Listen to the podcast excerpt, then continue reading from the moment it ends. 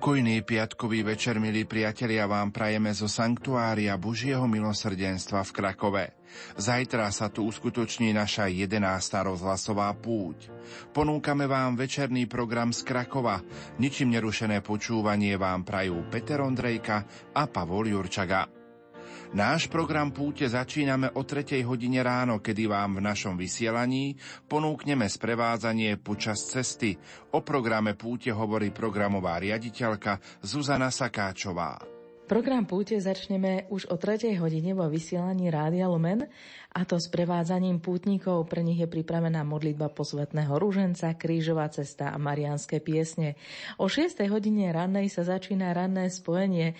Ide o kontaktné vysielanie, kde sa pripravíme na púť rôznymi zaujímavými reportážami. Program v areáli Sanktuária Božieho milosrdenstva v Krakove, ktorý bude zároveň aj vo vysielaní Rádia Lumen sa začína o 9. hodine otvorením púte a privítaním pútnikov.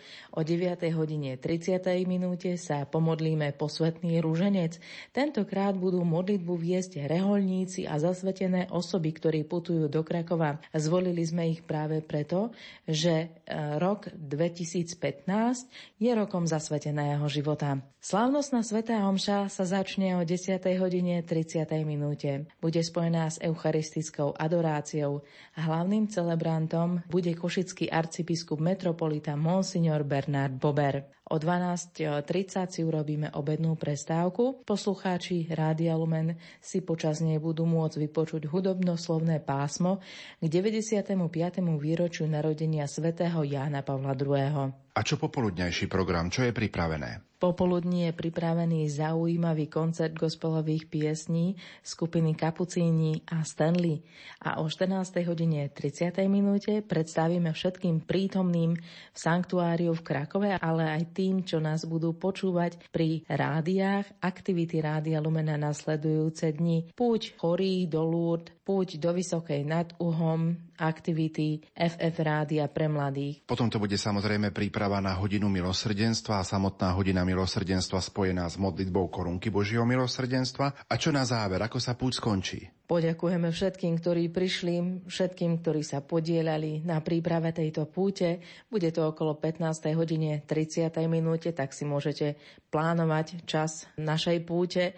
No a pravda, že na konci požehná riaditeľ Rádia Lumen, otec Juraj Spuchľák, všetky devocionálie a rozlúčime sa spolu. Zuzana, čo ty osobne očakávaš od tejto rozhlasovej púte Rádia Lumen do Krakova? Ja sa veľmi teším na túto púť, bude to už naša jedenásta v poradí.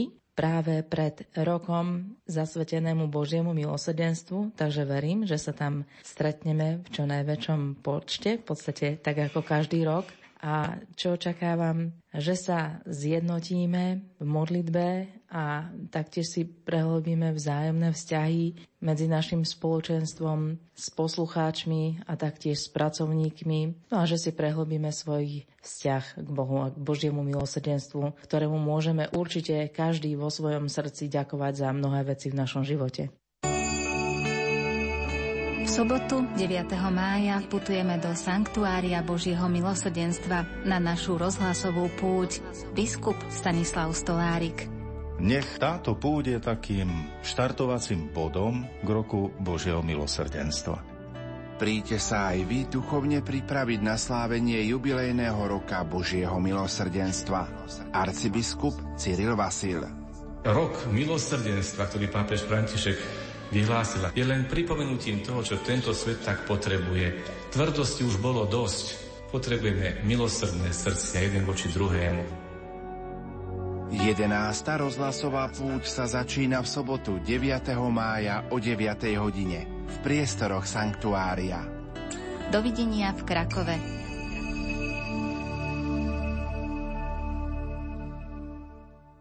V ranom vysielaní od 6. hodiny ráno, ktoré budem pre vás vysielať s Máriou Čigášovou, vám od 7. hodiny 30. minúty ponúkneme rozhovor s rožňavským diecézným biskupom monsignorom Stanislavom Stolárikom, ktorý pripravuje kolega Martin Ďurčo. Otec biskup, kedy ste sa prvýkrát stretli s posolstvom Božieho milosrdenstva? Bolo to počas mojich štúdií diálkových v Polsku v Krakove, kde som študoval filozofiu. No a z centra som robil aj také trošku výjazdy, aby som spoznal aj Krakov. No a jedna z takých ciest viedla aj do Lagievník. Priznám sa, že bolo to vtedy niečo začínajúce. Hovoríme o roku 93-94, takže aj to posolstvo Božom milosrdenstve sa predieralo na svet tak pomaly a postupne. A treba si uvedomiť aj to, že bol to čas ešte stále po zmenách, v našej republike a tak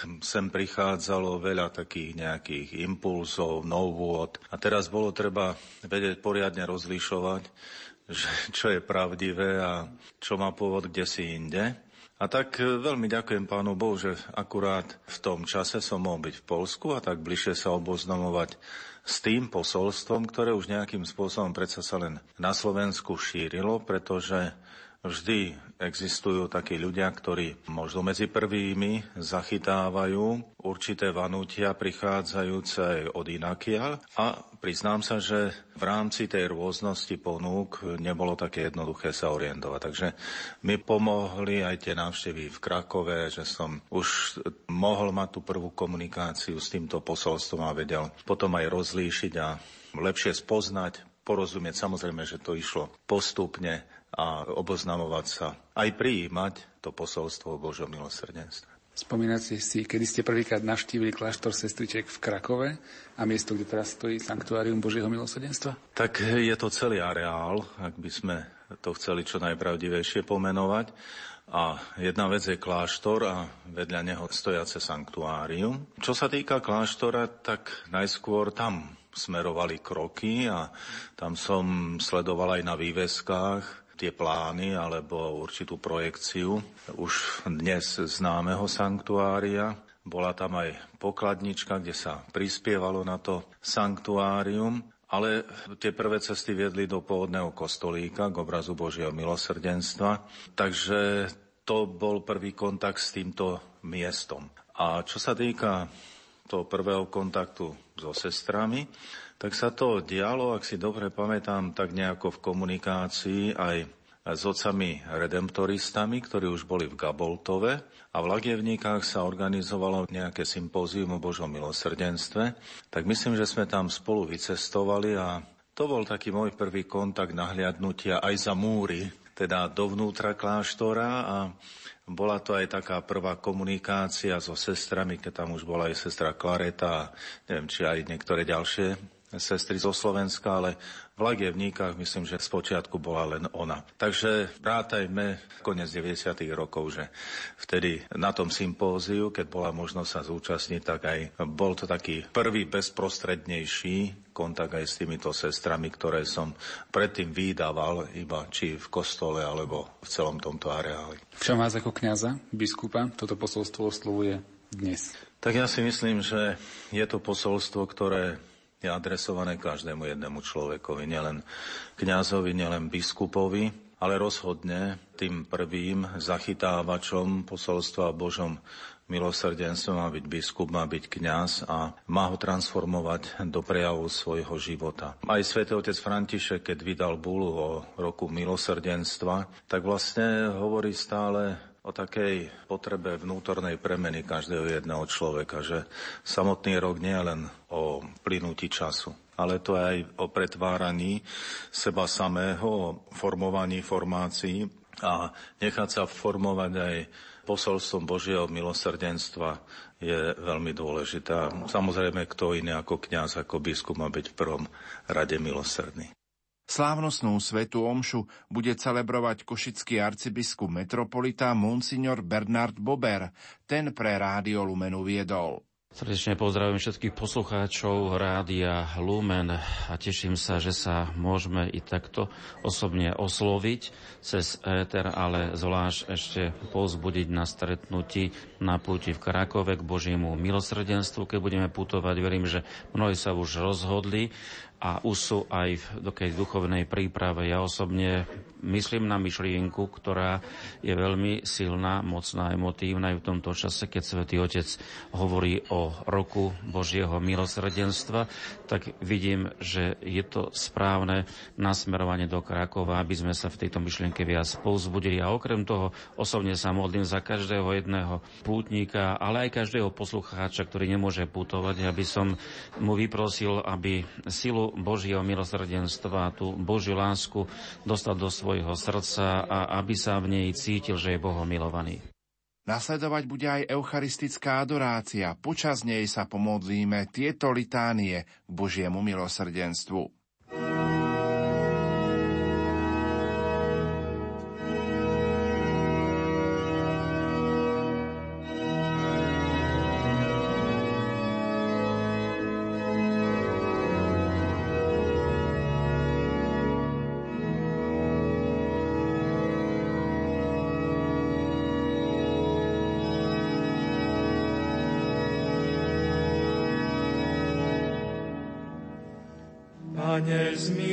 Sa.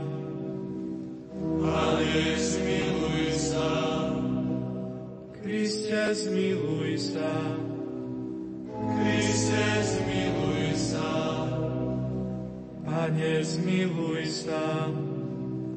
Pane, zmiluj sa. Otec na nebesiach Bože, zmiluj sa nad. Syn vykupiteľ sveta Bože, zmiluj sa nad nami. Duch Svetý Bože, zmiluj sa nad nami. Svetá Trojica, jeden Boh, zmiluj sa nad nami. Milosrdenstvo Božie, prameniace zo svojho lona. Dôverujeme Ti. Milosrdenstvo Božie, najväčšia Božia vlastnosť. Dôverujeme Ti. Milosrdenstvo Božie, nepochopiteľné tajomstvo.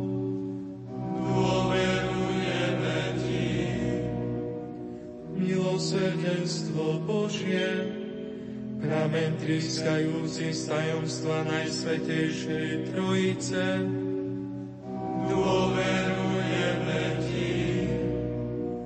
Milosrdenstvo Božie, nepochopiteľné žiadnym ľudským ani anielským rozumom, dôverujeme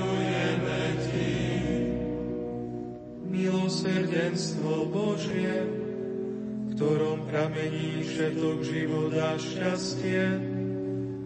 Dôverujeme Ti.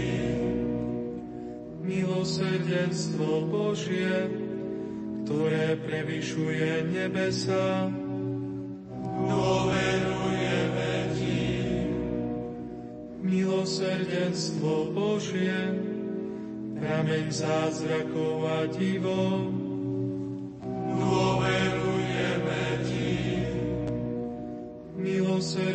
Milosrdenstvo Božie, ktoré objímaš celý vesmír. Dôverujeme Ti. Milosrdenstvo Božie, ktoré zostupuješ na svet v osobe vteleného slova. Dôverujeme Ti. Milosrdenstvo Božie, ktoré vytrisklo z otvorenej rany Ježišovho srdca, dôverujeme Ti. Milosrdenstvo Božie, ktoré prebývaš v Ježišovom srdci pre nás a zvlášť pre hriešnikov, dôverujeme Ti. Milosrdenstvo Božie, nepochopiteľné v ustanovení sviatosti oltárnej, dôverujeme Ti. Milosrdenstvo Božie, v ustanovení Svetej Cirkvi. Dôverujeme Ti. Milosrdenstvo Božie vo sviatosti Svetého Krstu.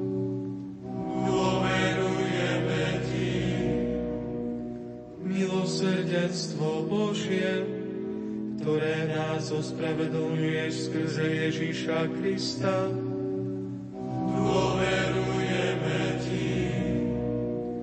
milosrdenstvo Božie, ktoré nás prevádzaš po celý život. Dôverujeme Ti. Milosrdenstvo Božie, ktoré nás obklopuje zvlášť v hodine smrti. Dôverujeme Ti. Milosrdenstvo Božie, ktoré nás obdarúvaš nesmrteľným životom. Dôverujeme Ti. Milosrdenstvo Božie, ktoré nás prevádzaš v každom okamihu života. Dôverujeme Ti. Milosrdenstvo Božie, ktoré nás chrániš pred pekelným ohňom. Dôverujeme Ti.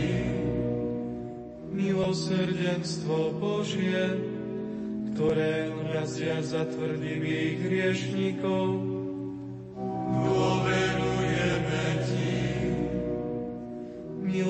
Milosrdenstvo Božie, ktoré privádzaš do úžasu anielov, asi nepochopiteľné pre svetých,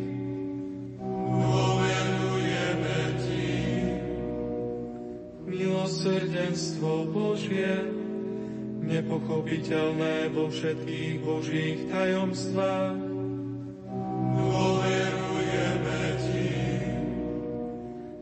Milosrdenstvo Božie, ktoré nás dvíha z každej biedy. Dôverujeme Ti. Milosrdenstvo Božie, prameň nášho šťastia a radosti. Dôverujeme Ti. Milosrdenstvo Božie, ktoré nás povoláva z ničoty k životu. Dôverujeme Ti. Milosrdenstvo Božie, zahrňujúce všetky diela Božích rúk,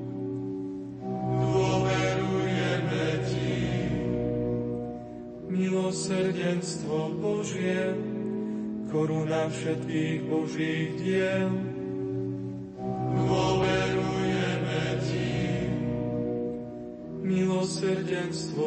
Božie, do ktorého sme všetci ponorení. Dôverujeme Ti. Milosrdenstvo Božie, sladké upokojenie utrápených srdc. Dôverujeme Ti. Milosrdenstvo Božie, jediná nádej zúfajúcich duší.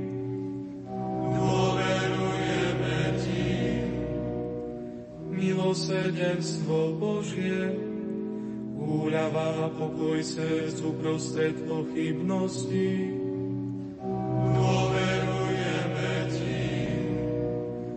milosrdenstvo Božie, radosť a nadšenie svetých duší. Dôverujeme Ti. Milosrdenstvo Božie, nádej všetkých nádejí.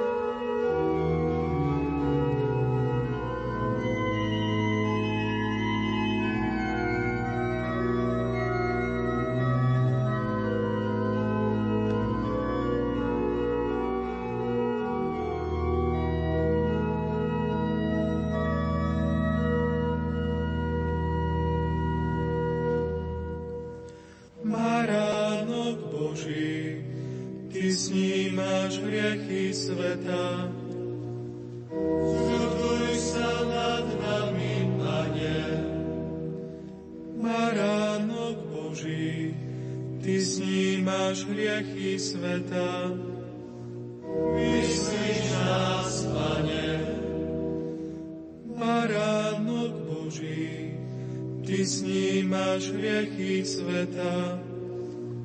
Zmiluj sa nad nami. Božie milosrdenstvo prevyšuje všetky jeho diela. Preto pánovo milosrdenstvo chceme ospevovať na veky. Modlíme sa.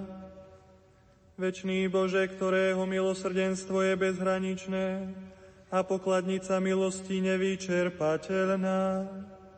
Pozri na nás láskavo a rozmnož v nás svoje milosrdenstvo, aby sme si v ťažkých chvíľach nezúfali a neupadali na duchu, ale s veľkou dôverou sa podali Tvojej svetej vôli, ktorá je láskou a milosrdenstvom samým skrze Krista nášho Pána.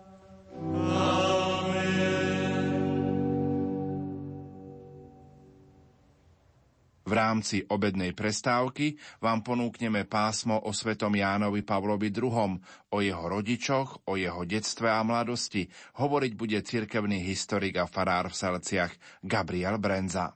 Počas celého svojho života Ján Pavol II Vadovice miloval a Vadovice milovali jeho. A ako pápež viackrát Vadovice navštívil, jeho rodáci, jeho spolužiaci, všetci tí, čo si pamätali Karola Vojtilu a jeho otca, jeho rodinu, boli prekvapení, ako ešte aj pri poslednej návšteve Vadovic si Jan Pavol II spomínal na konkrétnych obyvateľov Vadovíc, na konkrétne obchody, ktoré boli na rinku, na námestí, na profesorov z gymnázia, na osudy niektorých ľudí z Vadovíc, na kňazov, ktorí pôsobili vo Vadovickom farskom kostole, na otcov karmelitánov, ktorí pôsobili na Hvorke alebo na Gurke, ako to vtedy vo Vadoviciach rozprávali a to boli vlastne jeho korene. On stále Vadovice považoval za svoje rodné mesto. Tu prežil vyše 18 rokov svojho života. Jeho otec bol už penzionovaný dôstojník a keď Karol zmaturoval, keďže mali len jeden druhého, Karol chcel pokračovať na univerzitných štúdiách Jagelonskej univerzity v Krakove, kde chcel študovať dejiny polskej literatúry a filozofiu a preto Hneď po jeho maturite sa Karol zapisuje na Jagelonskú univerzitu. Samozrejme, v celom svete sa chýli k druhej svetovej vojne. Atmosféra je veľmi nepokojná. 1. septembra hitlerovské Nemecko napadne Polsko, čím sa začína vlastne druhá svetová vojna. Polsko je obsadené, polský národ je ponížený a činnosť Jagelonskej univerzity prestáva. Už hneď 6. novembra v roku 1939 184 profesorov Jagelonskej univerzity, väčšinou intelektuálov a veľkých polských vlastencov zatknú a deportujú do koncentračného tábora. Tak de facto štúdia prestávajú. Karol začína tajne študovať a zapája sa do aktivít podzemného kultúrneho odboja, keď sa zapája do vlasteneckého divadla, ktoré v tom čase existovalo ilegálne. Už v tom čase sa stretáva s takým laickým apoštolom Jánom Tyranovským, ktorý ho zoznámi s karmelitánskym mysticizmom a mládežnickými skupinami živého ruženca, ktoré vtedy existujú pri Salesianskej krakovskej farnosti. Sú to ťažké roky pre polský národ, ale aj pre Karola Vojtilu, ktorý musí pracovať ako kamenár v Lome a neskôr musí pracovať v továrni Solvej, kde dochádza ako ten, ktorý musí v obsadenom Polsku vykonávať prácu pre vojnové Nemecko. A práve vtedy začína chorľavieť jeho otec a 18. februára v roku 1941 jeho otec Karol Vojtila senior v Krakove zomiera. Karol ostáva úplne sám. Nemá súrodencov, nemá rodičov, má vtedy necelých 21 rokov svojho života. Polsko je obsadené, na univerzite nemôže študovať, musí pracovať ako robotník musí prežívať ťažké chvíle svojho života. On sám v spomienkach hovorí, že práve v noci po smrti svojho otca sa cítil veľmi sám. A tu, kde si v kríži, v utrpení, v rozjímaní o živom rúženci a rozjímaní o karmelitánskej mystike kríža sa rodí jeho povolanie, povolanie ku kňastvu. A on sa prihlási do tajného seminára, ktorý vtedy, kňazského seminára, ktorý vtedy vo svojej kúrii na Františkanskej ulici v Krakove zorganizuje krakovský kardinál neoblomné knieža arcibiskup Sapieha, ktorý má sílu odvážne sa postaviť vo svojich postojoch voči okupantom, ktorí vlastne obsadili kráľovský hrad Vavel a ktorí okupujú a ponížujú polský národ. A práve tu, popri práci v kameňolome a v továrni, počas druhej svetovej vojny Karol Vojtila tajne študuje filozofiu a teológiu v arcibiskupskom paláci pod dohľadom kardinála Sapiehu. Boli to isté ťažké časy, ale boli to časy, kedy Karol nachádza oporu vo viere v kríži Ježiša Krista a poslaník, ku ktorému ho volá Pán Boh, je si vedomý toho, že ľudstvu sužovanému vojnou a poníženému národu nikto tak nemôže pomôcť ako práve kňazi. Po skončení druhej svetovej vojny už posledný ročník teologických štúdií s výborným prospechom končí Karol Vojtila už v oficiálnom krakovskom arcibiskupskom seminári a na Sviatok všetkých svetých 1. novembra v roku 1946 je spomínaným kardinálom Sapiehom v jeho súkromnej kaplnke arcibiskupskej na Františkanskej ulici oproti terajšiemu františkanskému kláštoru v Krakove vysvetený na kňaza. S tým úmyslom, že už v tomto mesiaci má odísť do Ríma a študovať postgraduálne teológiu získať doktorát v Ríme. A skutočne už 15. novembra mladý kňaz Karol Vojtila cestuje do Ríma, kde sa zapisuje na univerzitu, na fakultu Angelikum a tu začína robiť doktorát, alebo teda postgraduálne štúdia, kde si robí doktorát z teológie.